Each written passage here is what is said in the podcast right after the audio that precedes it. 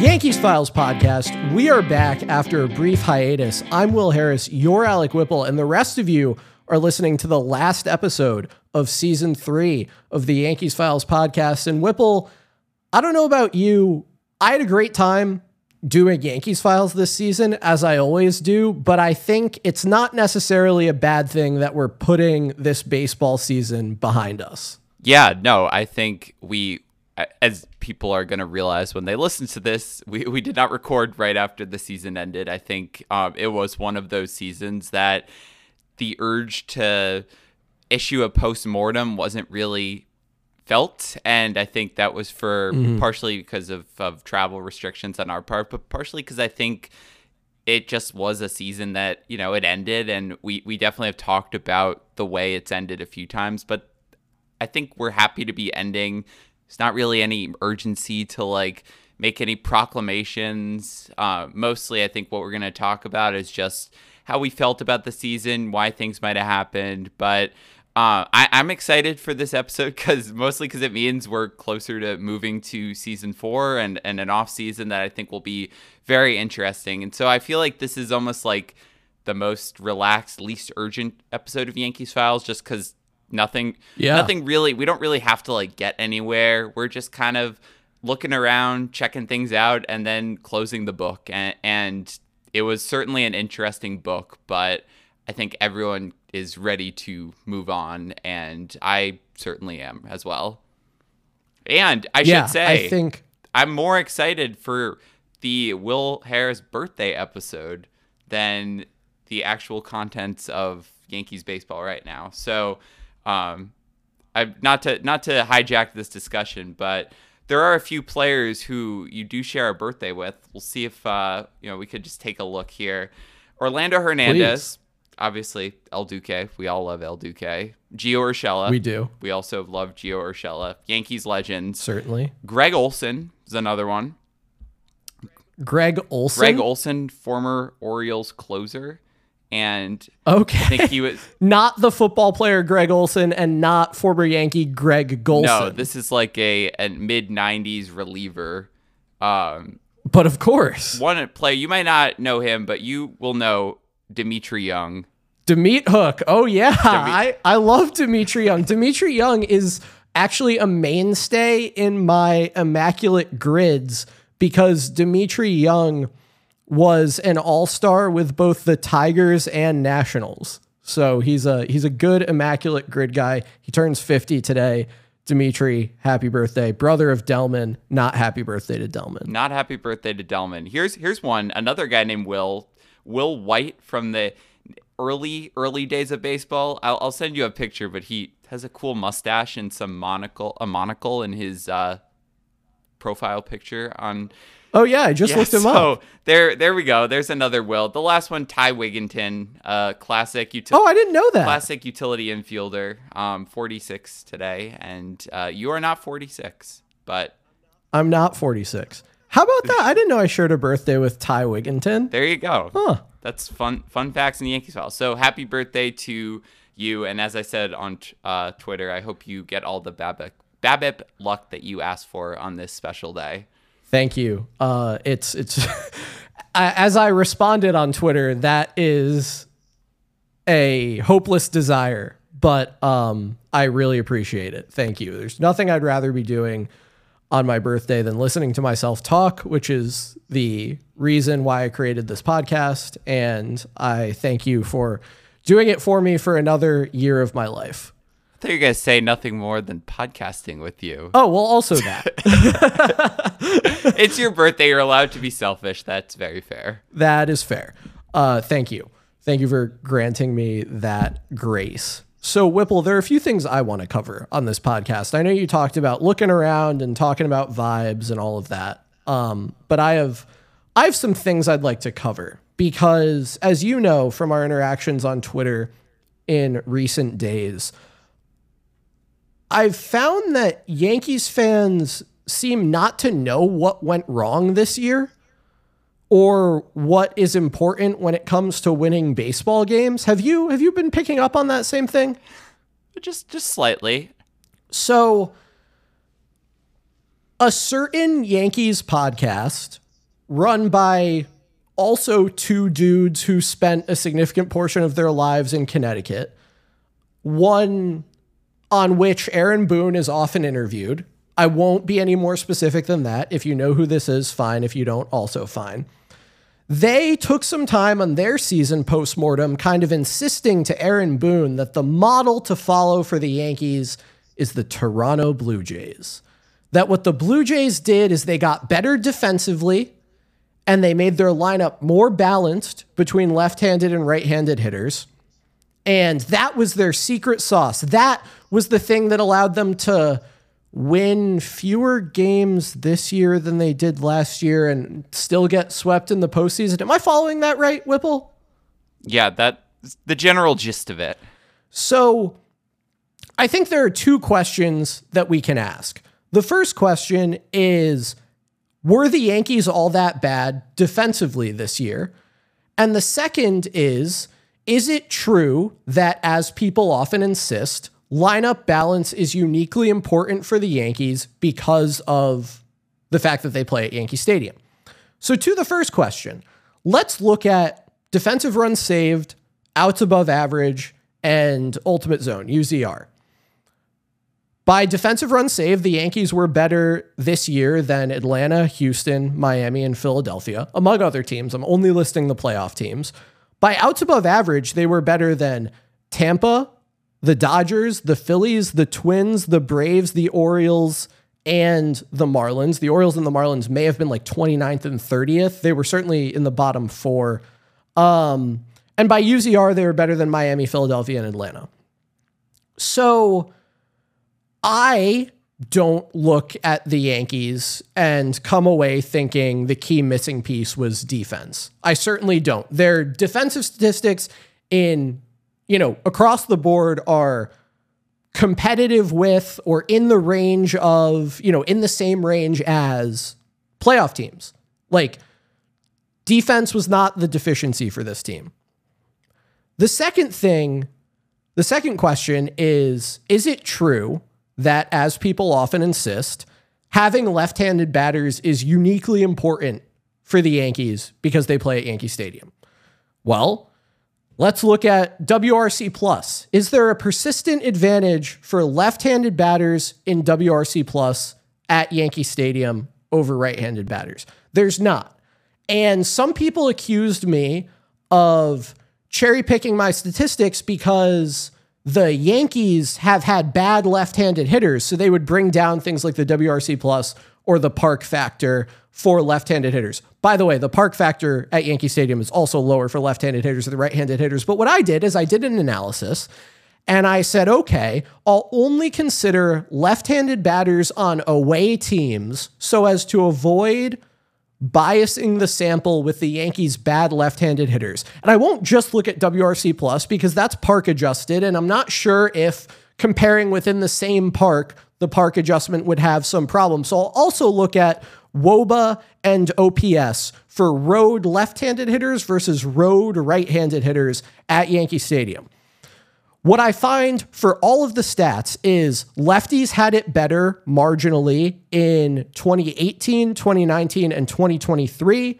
Righties had it better marginally in 2017 and 2020 through 2022, with righties having a small advantage, one point of WRC plus, two points of WOBA, and two points of OPS across the board. So, no, it is not uniquely important for the Yankees to have left handed batters because Yankee Stadium certainly doesn't provide a persistent advantage for left handed hitters, and it may, in fact, provide a slight advantage for right handed hitters because it completely kills left handed batting average on balls in play because of the short porch exactly. So if you are looking at the Yankees and your Twitter name rhymes with like stock and bake, um, and you think that the problem with this team is that their lineup was insufficiently balanced between right handed and left handed hitters and their defense was bad, you're just wrong. So I want to dispel that notion that the problem with the 2023 New York Yankees was anything other than offense and injuries. I feel like people say lineup balance when they mean get good hitters and mm-hmm. they don't like Yep. if because like the you'll you'll point to you'll say like who do you want to get and then they'll say like X or Y good lefty hitter. Yeah, they'll say and, Juan like, Soto. Right. so like no like clearly like that's going to help. To me like I think you know the test of your theory is the the all average team, you know, of righties, the all average team of righties and lefties perfectly balanced. Like if you were going to run an experiment which, you know, would never happen, you would find out basically that there's no effect. And I think it's it's crazy to me that people don't look at Yankee Stadium in a totality. Like Yeah. they're looking at the park for the short porch and what it can provide for home runs. But their park is so much more than that, and it's really a pretty unfriendly right field for left-handed hitters in a lot of ways. If you want to just look at pull statistics, I mean, Yeah. there's not a lot of ground, and so I think we are talking with Ryan Garcia, and he pointed this out that there's a lot of weird BABIP block that goes on out there when you're not looking at balls that go out of the park. There's a lot of balls that would be down for hits and other places that there's just not the room out there. And left field is, I, I mean, this is like the most simplistic version of this analysis, but like if that's what you want to do, left field is. You know, it, it's good for right-handed hitters for other reasons. So I think Yep. the point is like there's obviously one factor that helps lefties, but there's also a lot of factors that hurt lefties. And the lineup balance thing clearly comes down to hitters being good or bad. Because if you look at something like the 2019 Yankees, which no one's going to argue that that offense wasn't good, and it was definitely good in comparison to the rest of the league. So taking Juice Ball out of the equation, that team predominantly relied on righties, and they were very Yep. good righties, and that team had a very good chance to make the World Series. And I think no one's going to argue that the optimal construction of that lineup without injuries is a really good lineup. So it's it's just a proxy and it's kind of lazy analysis because to really support the point, I think you'd have to take like you basically would have to say your league average lefties are better than above league average righties, which like are the people that you referenced in your you know not so Yeah. oblique reference really gonna make that point um and then i think to your other point about the defense um all like one part of it comes from you're watching the yankees every day and so everything they do is gonna seem either really good or probably really bad but like you're not watching every other team every other day and you don't realize that it's kind of the same, if not better than league average. And I don't get why defense is the issue when there was a lot of defensive highlights for the Yankees in multiple ways. I mean, they had Anthony Volpe was playing a great shortstop. You had Rizzo, even when he wasn't hitting, is playing a great first base. You had a Gold Glove caliber center fielder. You had Judge and Wright, who's playing excellent defense. Like, oh, yeah, I get the outfield was a mess because of injury and because of a left field hole, but that still is again focusing on one issue and making or one part of a larger picture and making that a proxy for what you think the larger issues are. So maybe that's like the takeaway in that the analysis and the reflection we should do, like you said, should not be based on one observation and then turning that into a proxy for what you think the larger issue is. Yeah. Yeah. And and we ran into, you know, people on Twitter who went so far as to assert that like because the Yankees ended up being bad this year, it was proof that they were bad at everything, which is like it's just an insane thing to believe. Like it's it's almost like there are a number of things that go into your baseball team being good or bad. Like it's people are just it's exhausting.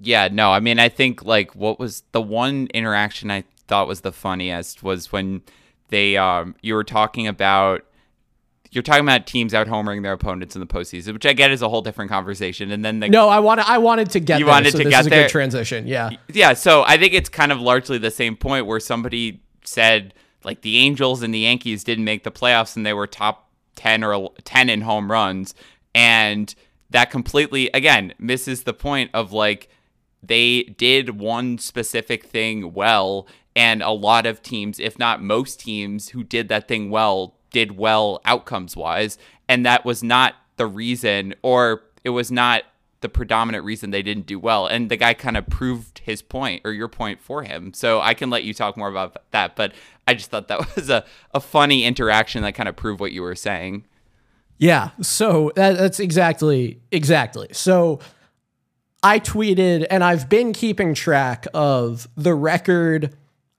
this postseason of teams that out homer their opponents. So I pointed out that teams that out homer their opponents, as of the Rangers win over the Orioles last night, are now 11 and 1 this postseason. And I said someone should alert Sean Casey because we know he doesn't think that's a good strategy. And someone responded and they had the a screenshot of the most home runs hit by each team this year. And the Angels are fifth and the Yankees are ninth. And this person said, The Angels are surely on their way to the ALCS, right?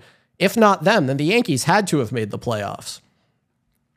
Uh, but the thing about that list is it goes Braves, Dodgers, Twins, Rangers, Angels, Rays, Astros, Phillies before the Yankees.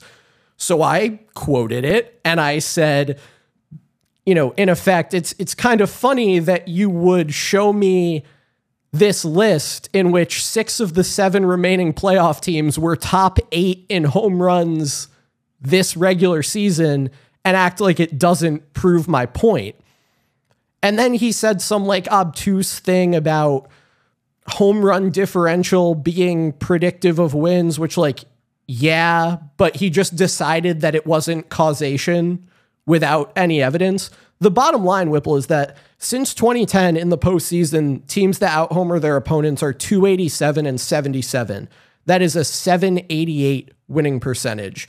And I don't know if you know this, but a fact that I happen to know is that every team that has ever had a winning percentage of 788 or better in the postseason has won the World Series. So this is a pretty big sample. This seems like a pretty good strategy to me. And I would recommend that the Yankees orient themselves toward out homering their opponents as they construct the 2024 roster. Yeah, I mean, just watch the postseason games that are going on right now. I think my go-to example, like for this postseason, is going to be that game two of the NLDS because there is no mm-hmm. way, there is no way in hell that the Braves are going to come back against one of the best pitchers in the league if yep. they did not take uh, well, I guess the second home run wasn't off of Wheeler, but the d'Arnaud d'Arnaud home run, the Riley home run, four runs on two swings, and I I read something where essentially Wheeler was pitching really well, and his the only middle middle fastballs that he basically threw were the ones that got hit for home runs. So you're looking at a pitcher who's not making a lot of mistakes, and the Braves had to capitalize, and they did so in the most impactful way possible. And if they were not able to do that, if they, you know, had hit a single or a double in that situation, they would probably be on the cusp of elimination tonight. So, mm-hmm. like, this postseason is proving to be a great example, I think, of the point we're making. And given the teams that are still in it, I think in a few weeks we're going to have a few more examples, and hopefully those are instructive for the teams looking to improve this winter. Yeah, the Braves had five runs on four hits. They were helped out by a couple Phillies errors, but the bottom line is they came back in that game by hitting multiple home runs. The Phillies did not hit enough home runs, which is why they had four runs on nine hits. Like, it's very simple. The home run is the best kind of hit. You are facing pitchers who don't give up a lot of hits. But this is the key. This is the key, Whipple, that I don't think people understand. And they pass it off like it's some obvious thing, but it really like home run per fly ball, right? Mm-hmm. Mm-hmm. It is basically impossible to systematically outperform the league in home run per fly ball. Sonny Gray's this year was 5.2%. That was the lowest of any qualified starter. It's also the lowest that he's had in a full season in his career by like a factor of 50%. He averaged, in fact, between 2016 and 2021, 14.9%. So, in the same time that his ground ball rate was going down, which means fly balls were going up, his home run per fly ball rate just happened to be really good one year. And that's why his XFIP is 0.8 runs higher than his FIP. Look at the top 10 guys who pitched at least, let's call it 150 innings this year. And we're at the top of the league in home run per fly ball. You get Charlie Morton and his 2.7 Fangraphs war. You get Eduardo Rodriguez. You get Miles Mikolas, who had a 4.78 ERA.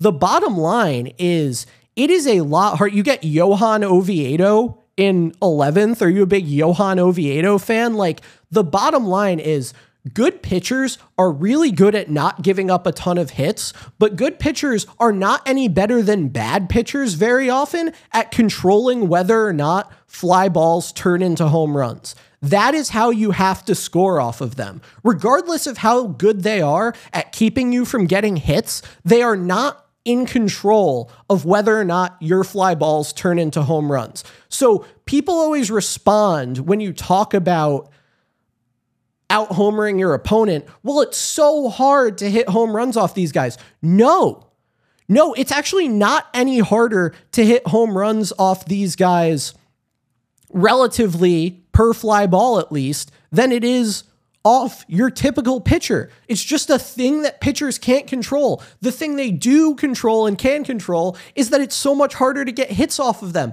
So, given all of these facts, that people still, still then come back and say, well, these are the hardest guys to hit home runs off of. No, they aren't. Like the, the bottom line is no, they are not.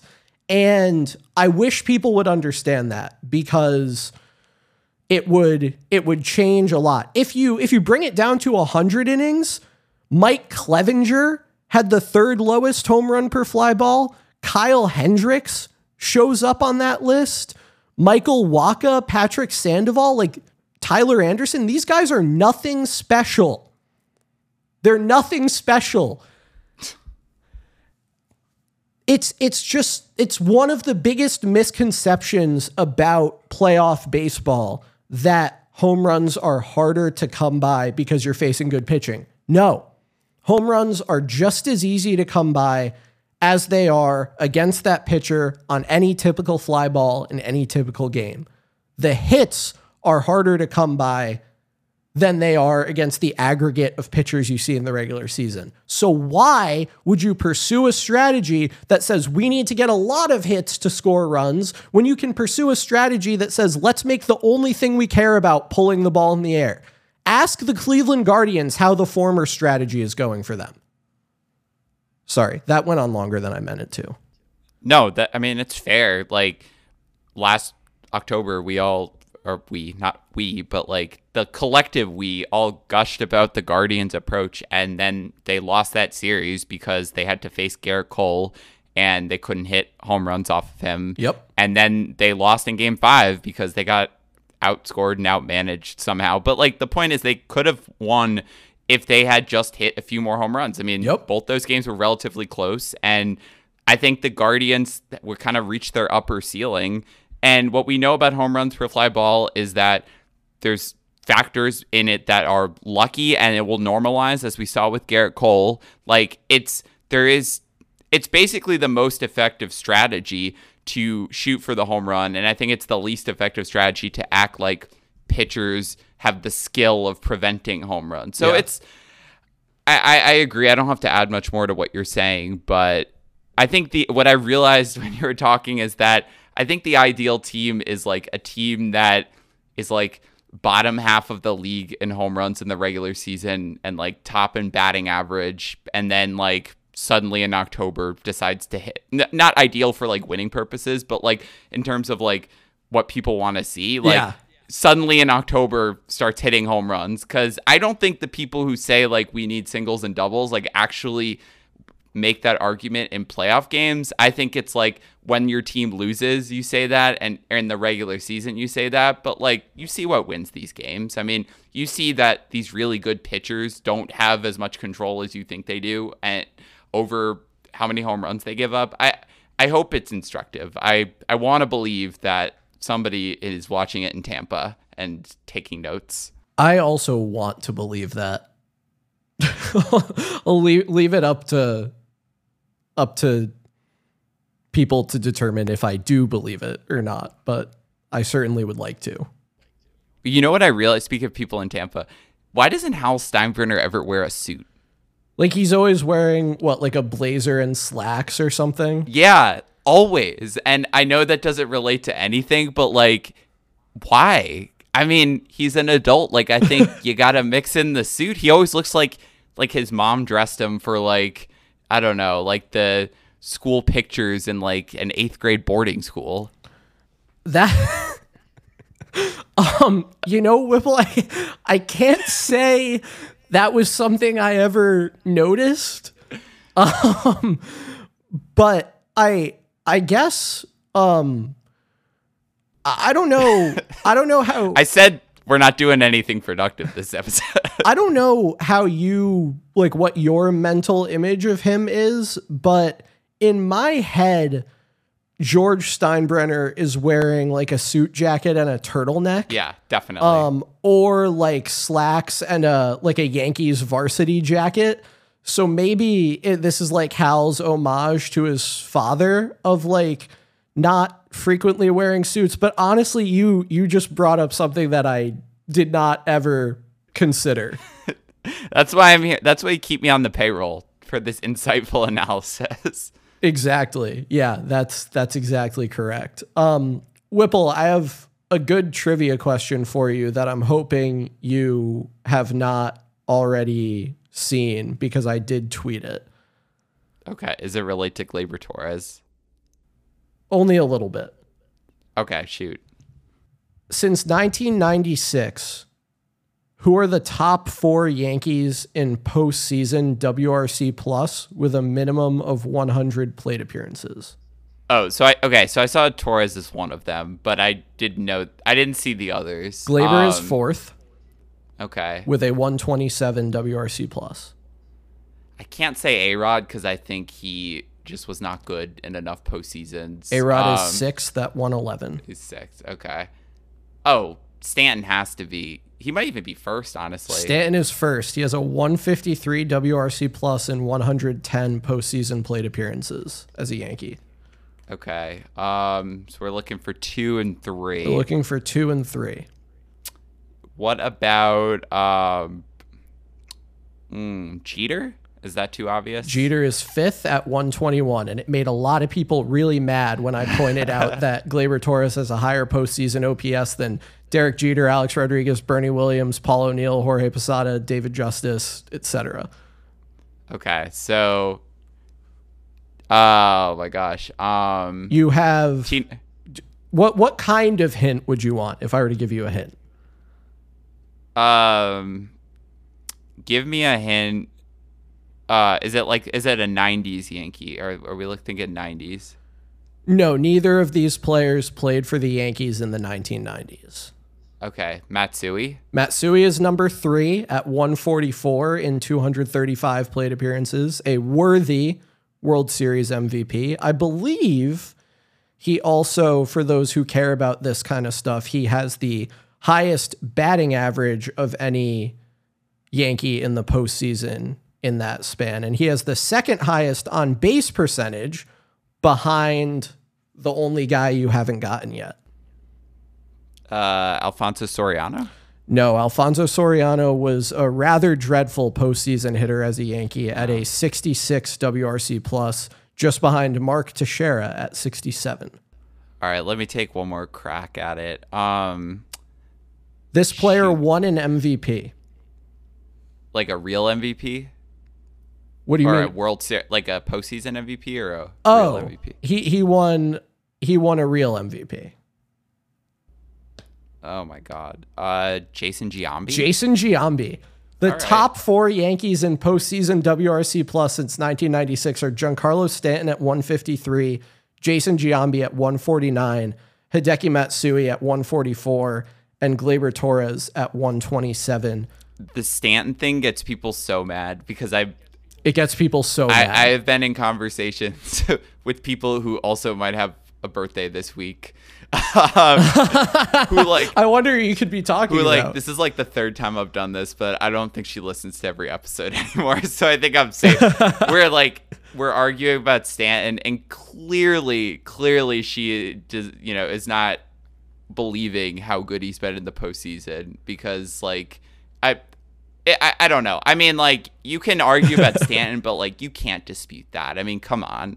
And I think a lot of it Yeah. comes from 2020. Like, not that he hasn't been good in the other ones, but I think people just generally, like, don't acknowledge 2020. yeah, but, they like, dismissed 2020. I mean, come on. That ALDS was insane. He was ridiculous. Yeah. Whipple, uh, do you know what other stat on this list would make people really mad? What? Aaron Hicks has a higher postseason WRC plus than Tino Martinez and Scott Brosius as a Yankee and Brett Gardner. That That's crazy. People would not like that. Whipple, I think with that, we can wrap up season three of Yankees Files, the, the 2023 baseball season. And when we speak next in a recorded format, unless you're like taking a deposition of mine sometime soon, which I don't think you're allowed to Not yet. it's, Um, it's coming. So uh, the next time we speak in a recorded format, it will be season four will be on to the 2024 Yankees. So I just want to throw it to you for any parting shots, words of wisdom, just anything you want to get out there as we put a bow on the 2023 Yankees season. Yeah. Um. Well, I I mean, it's crazy that we're hitting season four soon. I think this has been the most interesting season because I think it's been hard to really nail down the clear narrative. Besides, like the team just really fell off midway and didn't recover. And I think, in terms of like episode to episode, it really became tough to focus on, you know, what was kind Yeah. of like the big picture and especially for the last few months. And I think honestly it made it the maybe not the most rewarding, but I think it made me appreciate like why we do this and like getting on every week and talking just not for, you know, there's 10 games left in the season, they're in a pennant race, or Aaron Judge is chasing 62 home runs. I think we got to dive in mm-hmm. a little bit about like what, you know, what makes a team tick, what kind of like was happening on a game to game basis, just do some things like we wouldn't otherwise do. And I think most importantly, like just remember like why we do this and like remember how cool it is that you know two and a half years ago we were not doing this and now we have almost three years of recorded content um, which probably would have happened anyway but in an unrecorded format so i'm glad that we've recorded Yeah. it i'm glad people get to listen i'm really appreciative of everything that you do to keep this podcast going. I as i said you're the heart and soul so this would not Thank you. this would not be possible without you. I'm just glad to get to, to hop on and you know share some time and, and talk to you every week. I think it's been really fun and I, I don't see us going anywhere anytime soon. Um, i think this team is entering a really interesting winter and i'm excited to get to cover it with you. But yeah i just wanted to say thank you to you. Thank you to everyone who's listening. And thank you the fans as melky cabrera once said um, it's been I, i'll close with saying of all the seasons of yankees files we've had it's been one of them It's definitely been one of the seasons. Well, Whipple, thank you. You know, right back at you. I, as we've discussed more than once on this podcast, um, you know, I obviously had you in mind when I started up the Yankees Files thing, and I'm very glad to see what it's grown into. And I, of course, have a great time every week when we get to chat and document the conversations about the Yankees that, as you said, we'd be having anyway. I think, you know, we'd be remiss and it would be terrible if we were remiss if we didn't thank the fans as you did. Um, you know, everyone who listens to us, supports us, engages with us, follows us on Twitter, DMs us, whatever it is. Um, we really appreciate all of you. I think there are there are more of you than maybe not we ever imagined, but certainly more of you today than I thought there would be a year ago or six months ago. So that's pretty cool. I'd like to thank uh, the various guests we had on this year from, your parents to my dad to Ryan Garcia to Matt Harris. And I'm sure I'm forgetting people, but thank you to everyone who we had join us on the podcast this year. And I'm I'm excited for what 2024 and this winter are going to bring to us. I think as you said, it's an exciting time to be following this team and hopefully you know they they give us a better season next year but um I, I think we're definitely in for an interesting winter. Yeah. that's it from me. That's it for me as well. all right. So as people know you can follow us at yankeesfiles.com they can follow us on twitter. Where we're at yankees files and they can even follow us on tiktok. Where we're at yankees files podcast. The podcast is available wherever you get your podcasts. And we hope that you'll rate, review, and subscribe if you like it, and just subscribe and like download the episode, listen to it on silent a bunch of times to help us out if you don't like it. Whipple, I don't know what we'll quite do about the schedule in the off season. The programming gets a bit more sporadic. Generally, we write a little bit more. We love the off season entrance survey. So, you know, people keep your eyes peeled on Twitter. We'll absolutely be letting you know when and where to find us when there is content coming out. And with that, that's it for season three of Yankees Files. Can't wait for season four. And until then, let's go Yankees.